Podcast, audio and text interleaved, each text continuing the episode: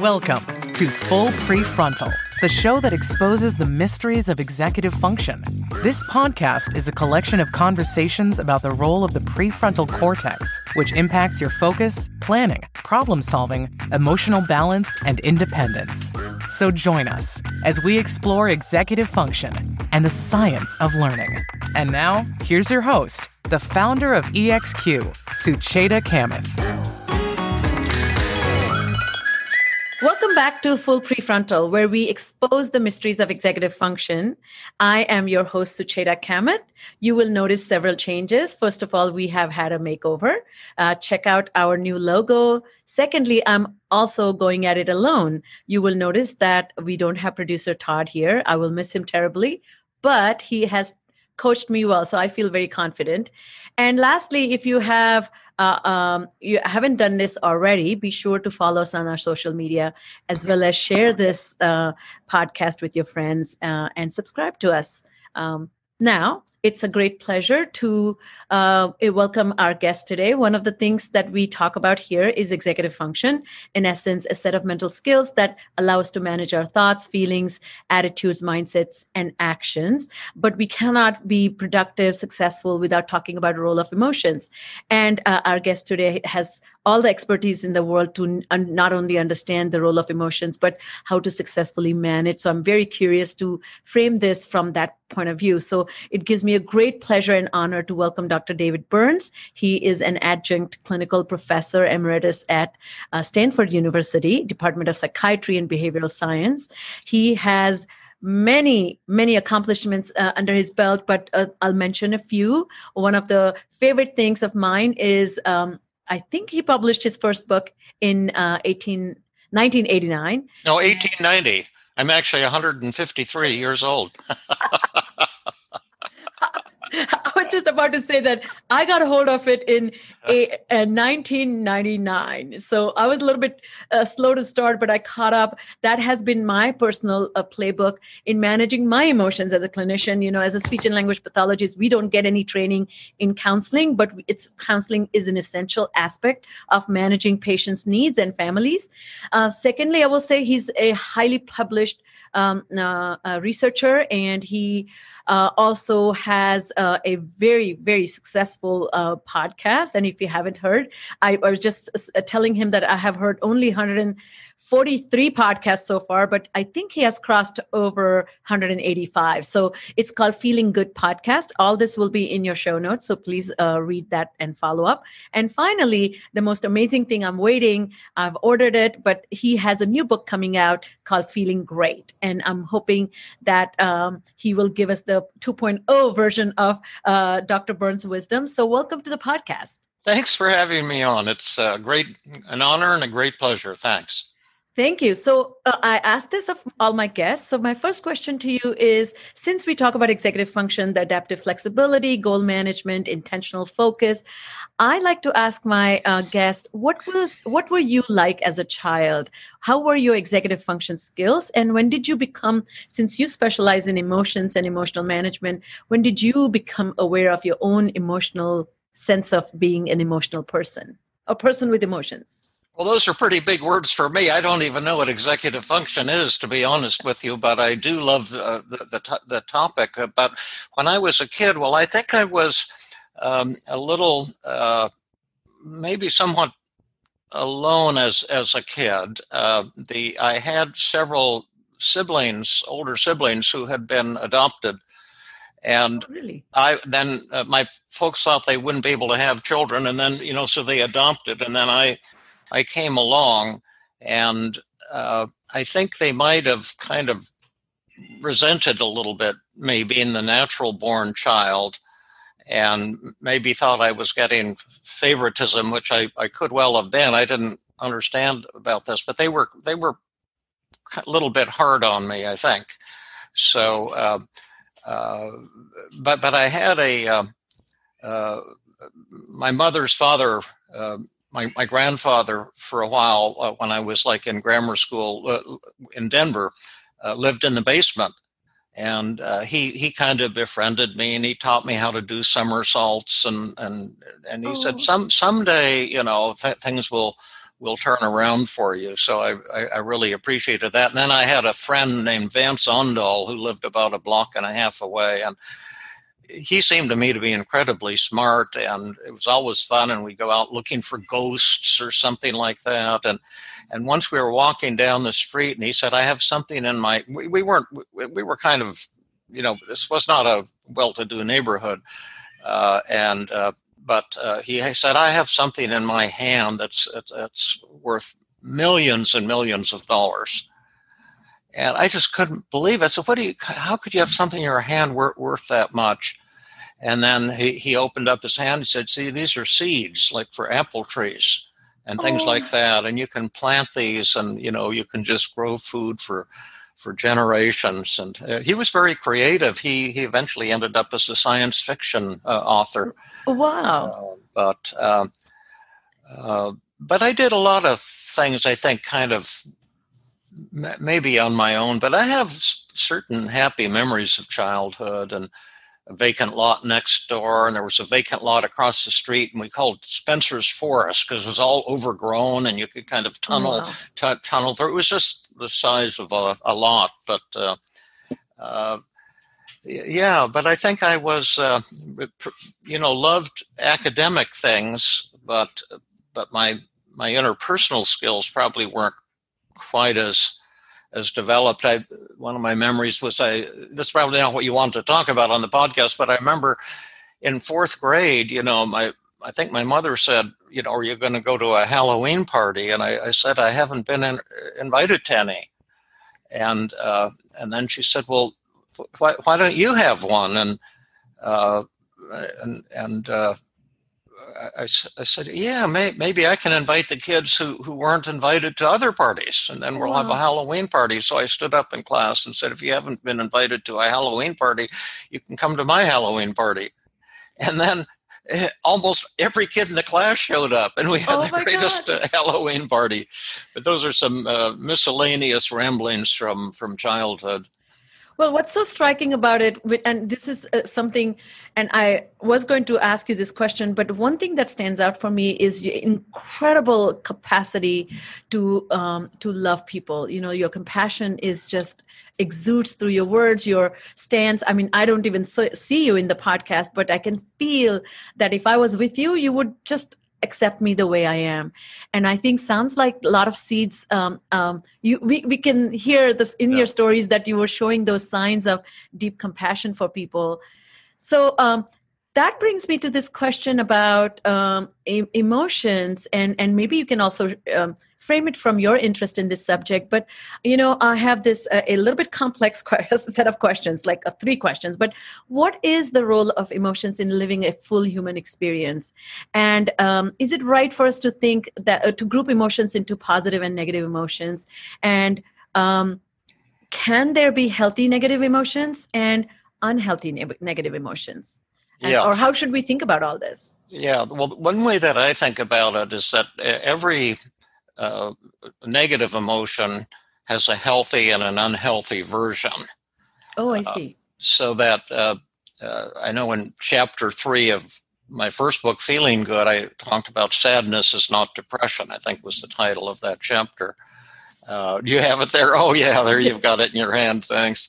And the you know, you know, I, I talked in that chapter about when an elderly man died, uh, and when I was a medical student, and, uh, and, ha- and how his family had gathered around him and asked if he was dying. And I was not a good medical student at all, uh, but uh, I, I, remember t- telling them that that uh, yeah, he's he's not going to be with you much longer, and this is your chance to to say goodbye. And the tears started rolling down my cheeks because he reminded me actually of my grandfather oh, a little bit, and uh, uh, and and then they all started, you know, crying, and uh, and I went down to the place where the residents met. I was just a medical student, you know, where they do their chart notes, and, and uh, you know, cried cried a little bit there, but that those kinds of tears uh, are, are, a beautiful thing, and and I think that was very helpful to that family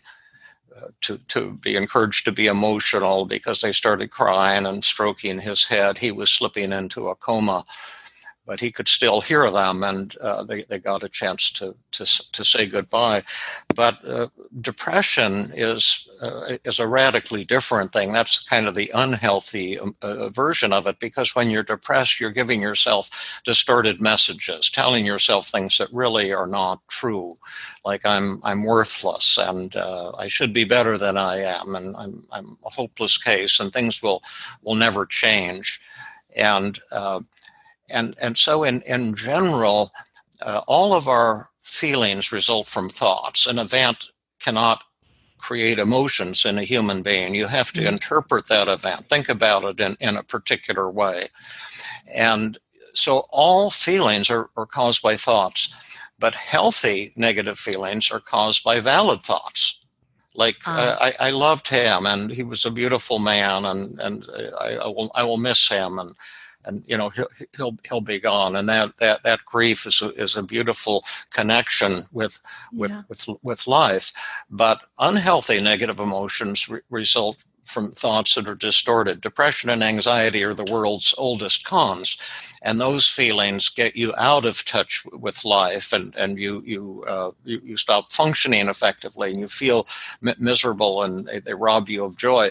Similarly, with every emotion, there's a healthy and unhealthy version. You know, healthy fear uh, it keeps us keeps us alive, and we we want some some some fear to keep us alert to to avoid the the uh, you know the, the pandemic putting, and be careful putting ourselves at risk yeah yeah that that's right but unhealthy anxiety anxiety disorders like obsessive compulsive disorder panic attacks uh, generalized, you know, chronic worrying, ph- phobias are caused by thoughts that, that are not valid. They're, they're distorted and illogical. And we can talk about some of those t- 10, 10 distortions.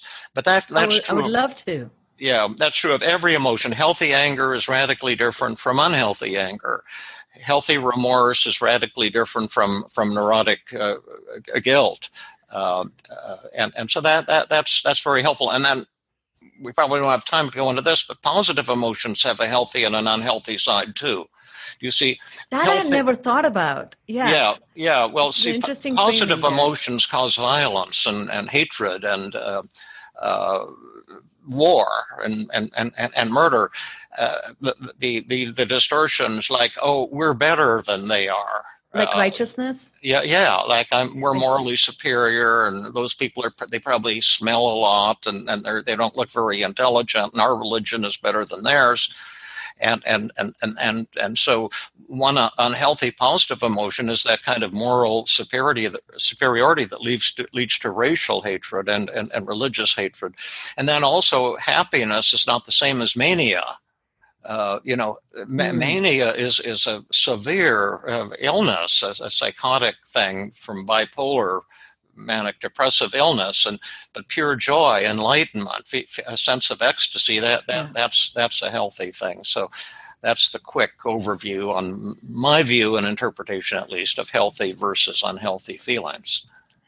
Thank you. So i had a, a question as you were speaking that if emotions all emotions are thoughts um, I guess the foundation of the CBT, cognitive behavior therapy, or any intervention we offer is rooted in this idea that you can guide and direct your thoughts. Is that a good way to think about it? No, not really. Uh, uh no? Guiding and directing negative thoughts is, is, not one of. I've, I've I've developed or learned more than 200 techniques to help people who are depressed and anxious, and using the old cognitive therapy and the new team therapy I've developed in the last 10, 15 years at, at Stanford, we can now see re- really rapid changes in, in people, sometimes recovery in just a single two hour therapy session to complete a course of therapy now. But the, the, the techniques are, are much more sophisticated than gu- guiding and directing your thoughts. That would not be helpful to someone who's having a panic attack or someone who's suicidal or, or, or, or, something like that. But I can give you some great examples so you can see how, how the new techniques as well as the older techniques work to, to because the, the very moment you stop believing a negative thought, in that instant your feelings will will change. I see. But, yeah, but, yes. but but you need pretty powerful techniques to to help someone most of the time change these distorted negative thoughts because they've often been thinking that way for years thinking i'm no good. Uh, i'm a loser. I'm a failure. Uh, i'm not a real man as a fellow was telling me uh, re- recently. And uh, I, am a weirdo. And uh, p- people just be beat up on themselves uh, terribly. And and you need you know really really powerful pretty amazing techniques to to get uh, help somebody get, let, let go of that of that that mind mindset. One of the problems is when you give yourself these negative messages, say I'm I'm a loser, I'm I'm a failure, I'm hopeless. You feel worthless. You feel hopeless. And then you say, well, gosh, I feel so hopeless. I must be hopeless. De- oh, depression wow, yeah. and anxiety, those are, it's a total body experience. And, and you're just absolutely certain that these distorted thoughts are, are valid when, when, when they're not. So, you know, one of the thing, striking things that uh, when I attended your um, um, training uh, that uh, that you mentioned. Uh, now, which one did you do? Which which one did you attend? I did uh, three weeks ago. Uh, I did oh, the cognitive distortions work. Yes. Oh, isn't she amazing? Jill oh, Levitt? with you, yes. Yeah. She, with Jill. It was she was amazing. Yeah. Of course, I I little uh, it was a sa- Sunday workshop, um, and it was a full day workshop, and I misunderstood the 4:30 p.m. ending to be Eastern Standard Time. It was actually oh. Pacific Standard Time. So my family got a little worried. They're like, "You have not stepped out of your room. What's going on on Sunday?" Yeah, right. because I told them I'll be done, but then it went beyond that 4.30 I'm, but I'm so glad you heard that. And if any listeners are interested on my website feelinggood.com there's a resources page with with workshops. There, there there's not a lot of them these days but if you look there from time to time jill and i are going to do one on depression in october and from time to time i do you know virtual uh, things. But we taught last night at stanford uh, jill and i did. We had oh you did? we had 40 mental because what was so there. I'm and, so glad you went virtual because yeah. we can now access you more readily. Well, because when you came to Atlanta to a couple of uh, like uh, no in November or December, I, yeah. I was traveling and I couldn't attend. So oh, yeah. that was a real great treat. Yes. Yeah. Uh, so what you mentioned there that like this um, the impact of the actual thought changes is now measurable in in the body changes and vice yeah. versa right so uh, b- before you get into these 10 distortions can you just tell us a little bit about uh, how young does one begin to develop uh, uh, distortions, cognitive distortions, and do do do we need to have a diagnosable disability or challenge or disorder, or is it a normal phenomenon to have distortions when you are filtering world through personal lens? I think it's a normal phenomenon. I, I'm not sure it's productive. Like the American Psychiatric Association has like three or 700 mental disorders in their yes. diagnostic and statistical manual, but most of them aren't disorders. It's just most people feel shy and socially anxious. And then what they're trying to say is if that's severe, you have something called social anxiety disorder, but there's no such mm. thing as social anxiety disorder. Uh, uh, there's no such thing as generalized anxiety disorder that they make up these criteria so they can give pills and, and diagnose you oh, with wow. like a mental mental di- disorder. We, we, all worry, and, but then the, the, way they have it set up, if you worry about two or more things more days than not for six months, then you have generalized anxiety disorder. So that hmm. means at midnight on the sixth month, the day that's the sixth month, you develop a brain disorder you didn't have an hour earlier. It's just nonsensical like worrying is something that human beings do. We all worry at times, and uh, but it's not a brain d- disorder. It's easily treatable. You can, uh, if if it's getting in your way, uh, tons of techniques to to cause that worrying to disappear and quickly. But uh, thinking about these things as as mental disorders is is not not very effective. That's my phone ringing. I'll just just unplug it there, so we're not you know the uh, the if i can say one more thing about uh, having done with uh, in a clinical work in, for 20 years uh, in, as a speech language pathologist i see developmental delays uh, you know diagnosed disabilities such as adhd asperger's other Oh, yeah. sort of spectrum disorder and they all have this underlying uh, difficulty in managing uh, their own capacities to be a productive person whether it's in Oh, the social context or in in academic context. But then to me it is completely possible to become anxious when you know you are not effective and you know? Uh, or it's completely possible to feel uh, ashamed of yourself when you know you're smart but you're still doing beginners uh, math when your friends have moved on to calculus because they're more organized and they're turning their homework in. So sometimes i feel uh, the the the complaints or the disorders that get labeled on top of that are result from not learning how to manage uh, their own thinking feelings and and their uh, relationship to their work. Sure, I think it starts as a child, and then what you just mentioned is one of the, the, the two most common reasons people get depressed and anxious is, you know, I'm not good enough, I'm not smart enough, is, is one, or I have this difficulty, therefore, uh, you know, I'm, I'm inferior as a human being, uh, or, or I'm not lovable. Uh, is another is another common one, and I think the these things st- start in childhood, and, and you get the, the like. By the way, I had a speech pathology problem too. As I Did just you? remembered as a child. Yeah, I they, they sent me to speech pathology because I couldn't pronounce my R's. Oh, you. Well, that got treated, but that could have been just developmental achievement. Yeah, right, right.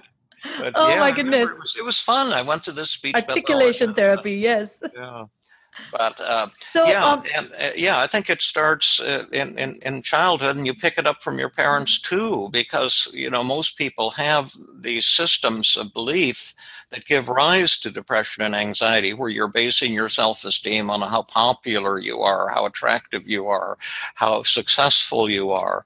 That, that, and and part of the recovery from depression is is to to change your value system yes. so you you uh, uh, you're you're not trying to become special. You're not trying to rate yourself as as, as a human Mm. as a human being. Real recovery is not only changing these distorted thoughts, but changing your value system at at, at a deeper level. and which can have profound, long lasting results, you see, because you can be otherwise therapist dependent. Make me feel good. If that's the approach to therapy, then you need your therapist for a lifetime. And that's not what you're all about. Exactly, exactly. yeah, that kind of irritates me too. Ever since I was a psychiatric resident, I, I started fantasizing. I wonder if really rapid recovery would be even theoretically possible.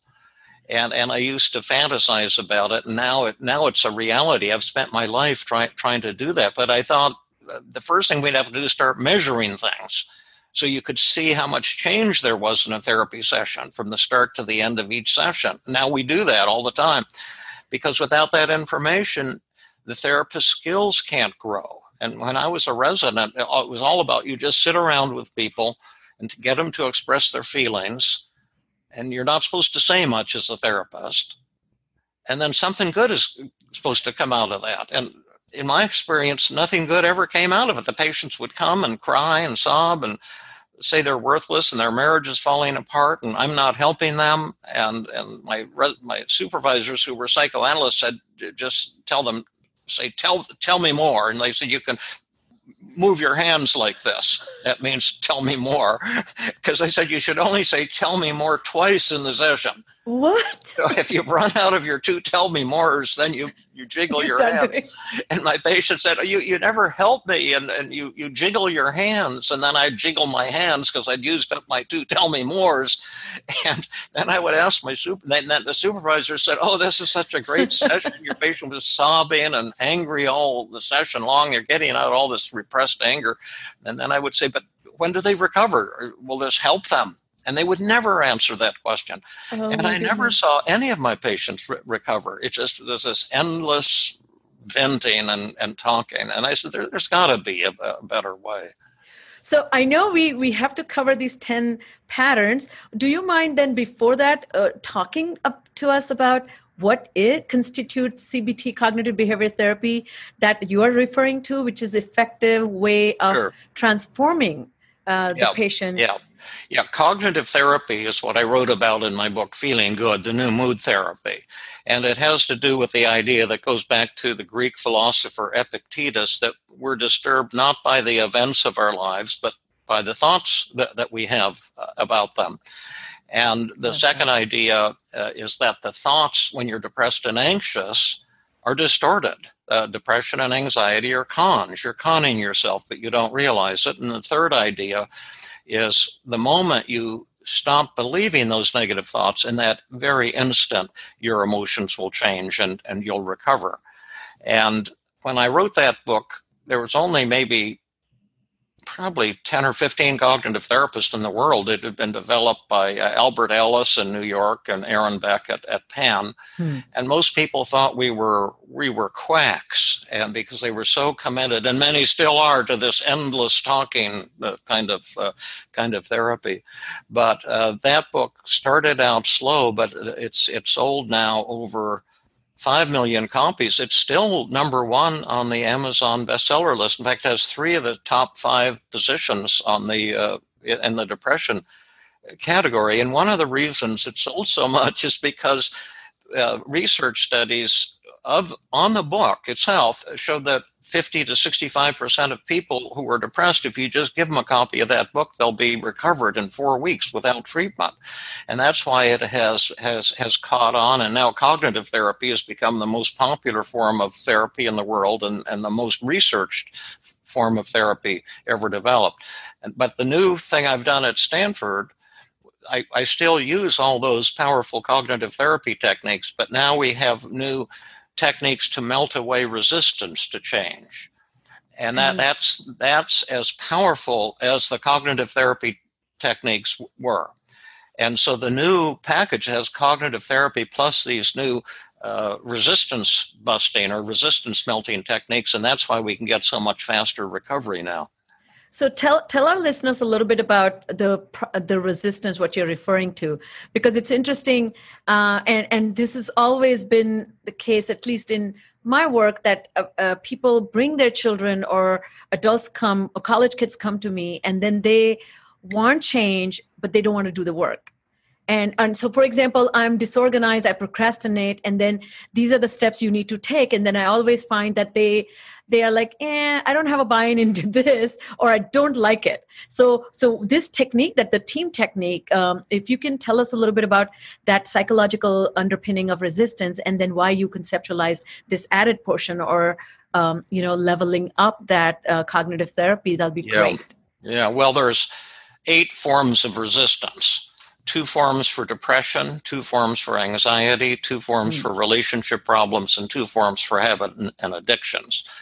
And uh, for, for depression, uh, there's something, and that, it's called outcome resistance and process resistance. Outcome resistance means uh, you say you want a good outcome, you want to get over your depression, but there, there's a part of you that clings to the depression and fights uh, against change. Uh, the hmm. same is true in anxiety. You, you want to get over your anxiety, but a part of you fights against letting go of the anxiety. That's called outcome re- resistance. Process resistance means you might want to get over your depression or anxiety, but you don't want to do, do the work. Like to make it real obvious with anxiety, outcome resistance, let's say someone's having panic attacks or performance anxiety uh, or, or whatever, they, they want to get over their anxiety but at the same time they think something terrible will happen if they get over their anxiety. They think their anxiety is, is protecting them from, from some mm. awful thing. Like a woman i treated uh, with obsessive compulsive disorder uh, was washing her hands 50, 50 times a day and she wanted treatment. Okay fine but suppose i we, we press this magic button and you'll be cured so you'll stop washing your hands 50 times a day, you'll wash them maybe twice or, you know, some average, normal, minimal number of hand washings. Uh, what do you think would happen then? She said, oh, well, then my hands will get contaminated. Okay, and uh, let's let's assume your hands get contaminated. What then? And she says, well, then I'll touch my children. Okay, and then what are you afraid of? Well, then they'll get contaminated. Uh-huh. And then what's going to happen? Then they'll get leukemia and die. I said, okay, so you want to press this magic button and then have your children get leukemia and die. Is that what you're telling me? You see this? She said, oh, no. So that's the outcome resistance. You've got to bring that to conscious awareness that on the I one hand, a person wants help, but there are these powerful forces keep keeping them that, that, keeping them them stuck. And the same with depression. Most depressed people are saying, "I'm not good enough," and they beat up on themselves uh, re- relentlessly. Do, do you see? And so, okay, well, if you press this magic button, you'll be cured in today's session, and you'll go out in a state of euphoria. Do you want that? And they say, "Oh yeah, I'll press that magic button." And then I say, okay, but you're telling me you've got all this fault and you're not good at this and you're not good at that and you're kind of a mediocre human being. And if you press this magic button, nothing will change except for your mood. You'll, you'll be a euphoric, mediocre human being. Is that what you want? You say, oh no, I don't want to press that magic button. Because you see, the resistance comes from what's beautiful and most beautiful and awesome about a person. And you have to deal with that first, or they'll yes but you and fight you when, when you ah. when you try to help them change. And so that's been the huge breakthrough is we've I've developed uh, pretty powerful new techniques. So clever, yes. It, it, it, it just it, it, makes sense, and then once you get rid of that resistance, people work with you, and they they recover, uh, you know, with incredible uh, speed, often in just ten or fifteen minutes. Once that resistance is gone, Whereas in the old days, I used to fight with people about their distorted thoughts. Now I don't have to do that anymore because we can totally antidote people's resistance really quickly now. But that, that's just the tip of the iceberg. There's a lot more to it. I know we have to get to the distortions. Yes. That, so let's talk about distortions. And here's what I'm going to say to the audience member uh, Dr. Burns' website is so in depth his work and and what's so fascinating and uh, uh, your generosity you know you have shared this information again and again and again in various forms simplified ways you bring experts and or you banter you model so that has been really helpful because some of these i will tell from my personal experience this was my uh, second workshop but I had already heard 100 episodes. I had read all your book. But when you, it comes to applying as a clinician, for example, or even in, if whatever capacity you're serving in helping people that practice needs a lot of roots you know you need lots of yeah. practice to, yeah. to become proficient uh, to recognize even signs of what how people are behaving um, yeah. but i do think that that can have incredible impact on your interpersonal relationships in all aspects of life which is so exciting so let's start with the first uh, cognitive so you described 10 most common uh, cognitive distortions and first one is all or nothing yeah that um, that's where you look at things yeah you look at things in black and white uh, categories. If i'm not a complete success uh, i'm a total failure. And this you see with almost mm-hmm. all people who are depressed and most people who are anxious and you see it in relationship uh, problem problems as as well. I uh, when i was a psychiatric resident uh, dr beck who was one of the founders of cognitive therapy criticized the way i had handled a patient who was behind in his payments at the clinic and oh. uh, I instantly felt devastated. And I had the thought, my gosh, I'm, I have, uh, they're going to take my medical license away. Uh, I'm, I'm, I'm a failure. I, I, have no aptitude for, for psychotherapy. It was the all or nothing thinking. You see, because I made a mistake, I, I was seeing myself as a total, total failure. And uh, and it seemed very real to, to me. And I went home at night and, and, and, thought, well, gosh, this is when that silly endorphin theory was was around. This uh, wrong-headed belief that somehow you have to boost your endorphins through exercise. So I ran out, I ran six miles on a very steep, hilly course at pretty high speed, and and I and the farther I ran, the more worthless I felt. It didn't do me any good whatsoever. Never has running. I've never had that runner's high, never even once. And it, I just thought, my gosh, took me so long to realize what a failure I was. And then I said, well, write down your thoughts on a piece of paper. Maybe they're distorted. That's what you tell your patients to do. And they said, ah, I don't want to do that. My thoughts are real. I know that I'm a failure. Then I told yourself, mm. now you're whining like your patients whine. Write them down on a piece of paper and, and, look at what you're telling yourself. So I wrote it down and said, I'm a terrible therapist. I'm a failure as a human being. I'm going to lose my medical license. And I looked at that and I said, these thoughts are preposterous. It's just black and white thinking. And I said, why don't I tell myself instead, I'm a beginner? I have the right to make mistakes and, and I can correct them and learn and, and grow. And uh, tomorrow I'm going to see this patient again and I can tell him I screwed up and uh, tell me he probably feels hurt and angry, and we can talk it over. And, that, and my depression instantly vanished. And then I saw the patient wow. the next morning. I said, I feel I owe you an apology. I I'm so ashamed because I really like you, and I screwed up in our last session. And t- tell me what that was like. We just had the best session ever. He just gave me the highest possible uh, rating. But that's a perfect example of, of all or nothing thinking. And yet, from the point of view of resistance, a lot of people who are into all or nothing thinking are perfectionists. And they mm won't want to give it up because they, they think, with some truth, that their perfectionism drives them to achieve more. So that's why with the new oh, approach yes. I've developed, we, we work also with motivation and, and distortion simultaneously. Wow, so to, sounds to me it's like a self-flogging to propel yourself into yeah. motion, which is completely yeah. defeating. Yeah, because it won't take you for long distance, right? Yeah, um, yeah, but they, you do get some short-term gains out of it. You know, I used to tell myself I, I have to be able to help every single patient. Other therapists shouldn't try because they're not that good, but I have to try because I should be that good you know? And it did help in a way because i created dozens of new psychotherapy techniques when i was stuck with patients i'd start creating more and more techniques figuring out why i'm stuck and it did allow me to, to, to, to develop psychotherapy techniques but it was at great at great cost because life became like a roller coaster. When I thought I was doing well, I would get euphoric. And then when a patient said, You're not helping, it, it was so painful to, to, to me until I finally learned to let go of my perfectionism. And then when patients said, You're not helping me, I started saying, You know, I agree totally. And it's sad because I really like you. Tell me how I'm screwing up. You're probably angry and hurt.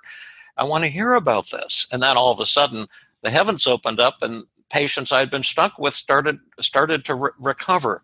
But it's it's it's not easy uh, for people to let go of that that perfectionism and, and all or nothing thinking and you know in the in in in with exec with respect to executive function there are three uh, pillars uh, that support uh, the framework of executive function. One is inhibition or impulse control. Second is working memory. And third is uh, mental flexibility affective and cognitive flexibility. So that being able to take a perspective of the other as well as be able to think from many points of views to have a a, a way of thinking creatively or even uh, just uh, uh, getting out of that black and white thinking.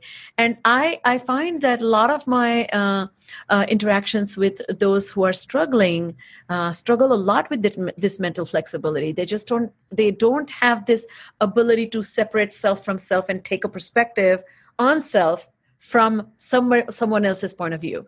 So this particular um, i think cognitive distortion really speaks to me.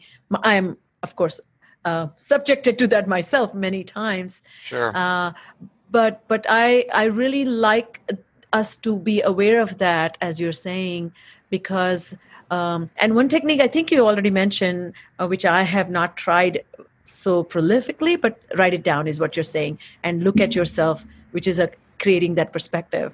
Yeah, uh, I think it's. This, Go yeah. ahead. Yeah. Oh, wait. We'll go into overgeneralization. Yeah. Uh, I was going to say it's probably impossible to change your thinking without writing the thoughts down. And patience. Really? Some, Tell yeah. us about that. Well, because what does it do? on a mental level, your thoughts feed each other and, yeah. and they create negative emotions. So you think the thoughts are valid.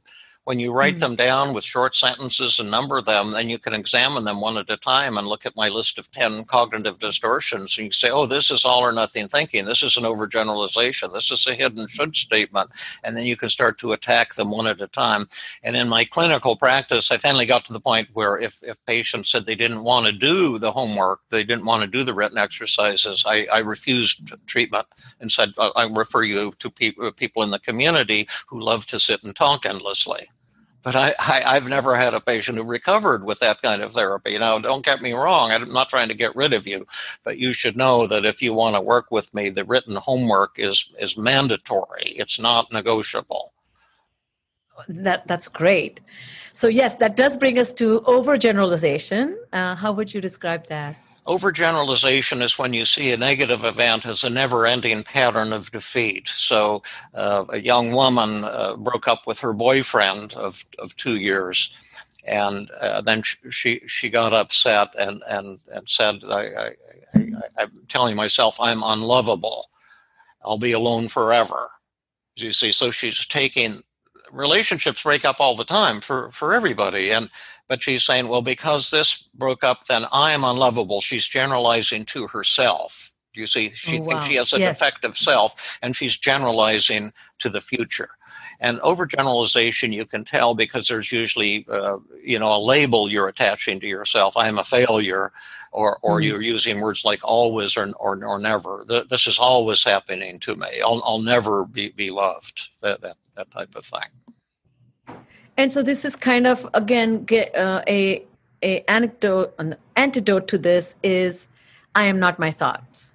I am separate from my thoughts. Like, so she's saying, no, no, no I, I, have a failure, then I'm a failure. Well, yeah, that's that's what that that's what she's doing. But there are no simple antidotes. I have, you know, over 100 techniques I, I, have developed. yes, you have yes. to work with the motivation. It's not a formula where can, here's a formula for for that. We're teach we're treating uh, human beings, but yes, but, yes, but yes uh, you, you, yeah uh, on some level you see we, there is no such thing as a self. Humans don't have a self. That's just a kind of a mythical construct. But all suffering, 100% of depression, comes from thinking you have a self that's inferior or, or defective. But that insight is after you recover, you see that. J- just saying that to people tends not to be uh, help- helpful to them. You have to uh, show them how to crush the what they're telling themselves, crush that those those distorted thoughts.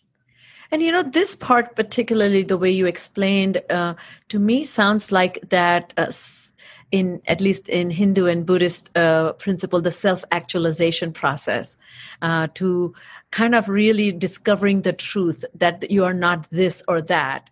Uh, yeah, yeah, right. Yeah, and, yeah, yeah, right. And and and really not again, uh, uh, and also another thing I, um, that I have uh, heard you talk about this as well, but that witnessing that the innocence when you bring that innocence basically has no judgment attached to it. So yeah. you observe yourself doing all these things, experiencing all these things, and you allow them to be and i'm yeah. simplifying this too much but uh, is that a fair way to think about it yeah that's that, that, that, that's right I, I sometimes say a human is like a river a river has no particular shape we have yes. no particular self. And we I love that. So many things that, that we can do, uh, and attaching an, uh, an identity, thinking you have an identity or a self, is just put you uh, put you in a box. I can remember at one point in, in my career when I was little, the one thing I was good at was ping pong. and uh, really? and then at one point in my career, uh, you know, and I always had the fantasy if I could only have had coaching, I could have been a tremendous table tennis player. And because uh, I wasn't very good at anything else athletically, and so at one point. Uh, I, I said to myself, I realized when I was jogging, you know, I'm not a psychiatrist. I have the training of a psychiatrist. I have the degree. I'm certified by the National Board of Neurology and Psychiatry. But I'm not a psychiatrist. There's no such thing as a psychiatrist. Oh, wow. See, I'm just a person who's doing psychiatry, among other things. I and love so that. I, you liberated yourself. Yes. I said, I don't have to even be doing this anymore if I don't want. I said, I've, I've, I think I've always wanted to become an Olympic table tennis player. So I gave up psychiatry for, for a time. And oh, did I, you? Yes, uh, for about a about a year. And, and, you actually tried table tennis? Yes, I hired a coach. Uh, he was the uh, Caribbean That's incredible. champion. His name really... was Ernie. He called himself the Black Pearl of the Caribbean. He was a top world uh, table tennis player. And I hired him. He had moved to Philadelphia. He was very poor. So he gave me a good deal. And I hired him for 20 hours a week of table tennis training. And we set up an Olympic table in my garage. We had a TV going, we had a ball machine, and he uh, it would be four intense hours a day of just pounding the ball and shouting when you hit it and learning all, all these these things. And uh, and it was just so much. It was really really fun. Uh, and after about six months of this, I talked myself and my son into getting into this Olympic training program in Bethesda, Maryland for table tennis players. And we oh got into this four day table tennis camp. And and we thought they were going to be the U.S. Olympic team, but they were the ch- little children. It was a camp for little children. Oh my goodness! And it was so embarrassing. Uh, and uh, they matched me against this 11 year old boy. And I had uh, all this training I'd been doing. I thought I was some really hot shot table tennis player, and I was going to uh, crush this little boy. And he beat me 21 to 0, five games no. in a row.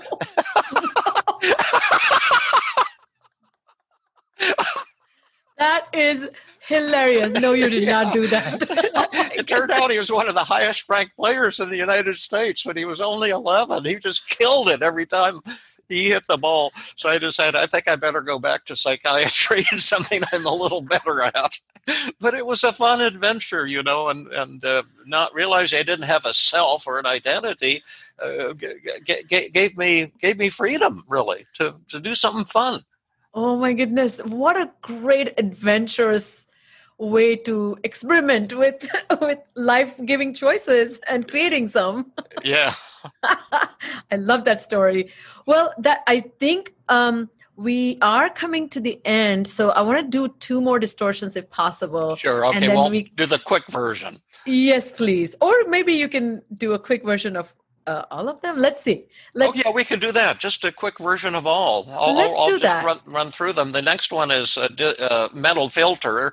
That's when you're depressed. You you just focus on all the negatives about yourself, and then you think you're a, a total loser. You filter out anything that's positive, and mm-hmm. that goes on automatically with depression. It goes on with anxiety and, and with anger too. You when you're angry, you filter out anything good about the person that you're you're annoyed with, discounting the positive is uh, like uh, saying that the good things don't even count. Oh, wow. Uh, yes. you, you know, someone compliments you and you say, oh, they're just saying that to be nice. They didn't really mean it. Um, the uh, jumping to conclusions is where you jump to conclusions that aren't warranted by, by the facts. And there's two common forms mind reading and fortune telling fortune telling is when you tell yourself something terrible is about to happen. And that that is always the cause of anxiety. When i get on that plane i just know it'll run into turbulence and crash for example. Or fortune telling causes hopelessness when you're depressed. You you predict that you'll be depressed forever and you believe that and you feel mm. hopeless uh, but it's always uh, a distortion. It's it's never valid. And then mind reading is when you think you know how others are are, are, are feeling about you. Uh, and you may may think that uh, they're they're being very uh, critical of you or judgmental when when they're not. Social anxiety results from uh, mind reading. You get into a, a, party and you say, "I'm the only one who feels anxious." People wouldn't be interested in mm. what I have to say. Uh, you know, thing, things of that nature. Uh, then so that's number four. So that well, that's five. We've done uh, the five. Yes, jumping yeah, to conclusion. Yes. Sorry. Yeah. Uh, right. And then number six would be uh, magnification and minimization, where you blow things out of proportion. You see this in panic attacks. People get anxious and then they say, "Oh, I'm about to go crazy," or "I'm about to have a heart attack," and they really believe that, and then they panic for about uh, 20 minutes, and then the panic attack uh, d- d- disappears. Um, the next one would be emotional reasoning. We mentioned that earlier. Uh, that's a term I coined when I created the list of 10 distortions for my book, Feeling Good. Emotional reasoning is reasoning from how you feel. I feel like I feel worthless, so I must be a loser. I it's feel like hopeless. Reverse, yeah, going in reverse direction yeah and, and and that's a distortion because your thoughts create your emotions and your emotions are are often no more realistic than those curved mirrors in an, in an amusement park. So if distorted thoughts create the emotions then the emotions you have uh, may not be reflecting reality. Then we've got uh, should st- well, labeling that's where you that's like overgeneralization where you say i'm a bad father. I'm a bad husband or wife, or I'm a loser, I'm a failure. And then you can label other people. You can say he is a jerk, uh, that that mm. type of thing. And then you've got should statements. That, that that's Uh, number nine. Yeah. Yeah. I, I, I shouldn't be so screwed up. I shouldn't have made that mistake. I should be better than I am. Those are self-directed shoulds that cause guilt and shame and depression. And then other directed shoulds. You shouldn't be that way. You've got no right to say that. You shouldn't feel that way. You shouldn't say that. You shouldn't believe that. You shouldn't support Trump. You shouldn't be against Trump. You know, all these shoulds that we direct at others. Oh, wow. And that creates uh, rage and anger or in traffic. You know, that person shouldn't drive in front of me. And then you go into road rage type of thing. And then the last two are self blame uh, and other blame. The two forms of blame, uh, self blame, is you, you're, you're beating up on yourself and blaming yourself and putting yourself down.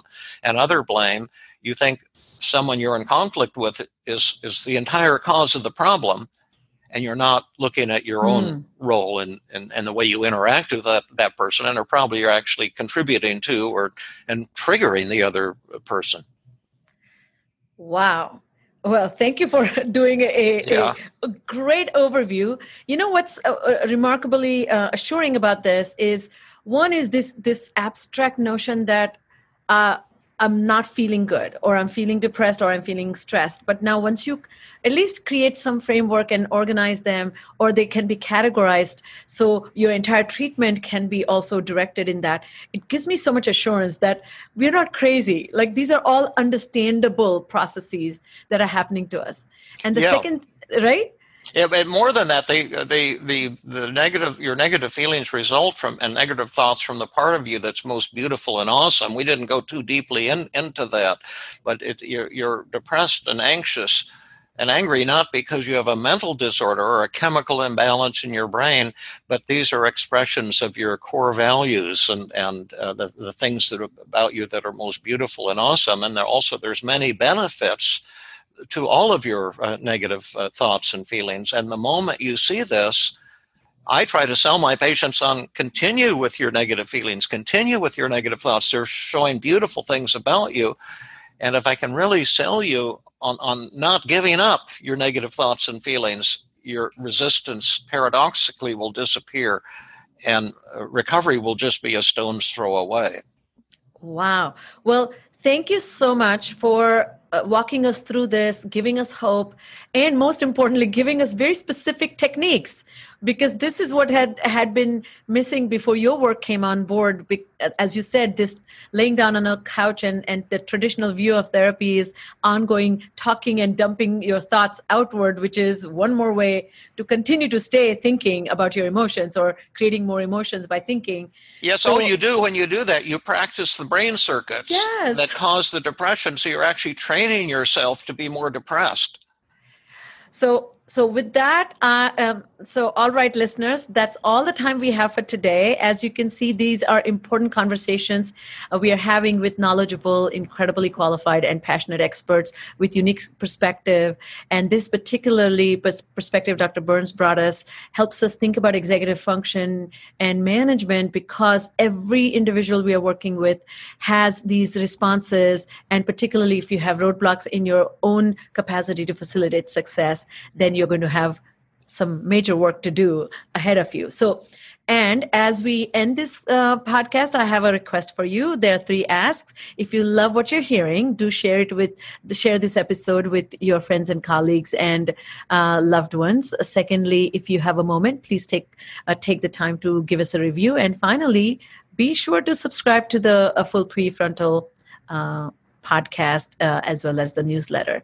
So I really look forward to seeing you all again uh, during our next episode next week. And meanwhile, uh, let me thank Dr. David Burns once again for being here and being fabulous. Thanks so much. I just loved uh, talking to you and shooting the breeze, and I wish everyone the very best. Thank you very much. Have a great one. You too. Bye bye. Thank you for listening to Full Prefrontal, exposing the mysteries of executive function. To contact your host, Sucheta Kamath, and learn more about her work on improving executive function, visit her website at exqinfiniteknowhow.com. That's www.exqinfiniteknowhow.com. Tune in next week for another informative episode of Full Prefrontal, hosted by the founder of EXQ, Sucheta Kamath.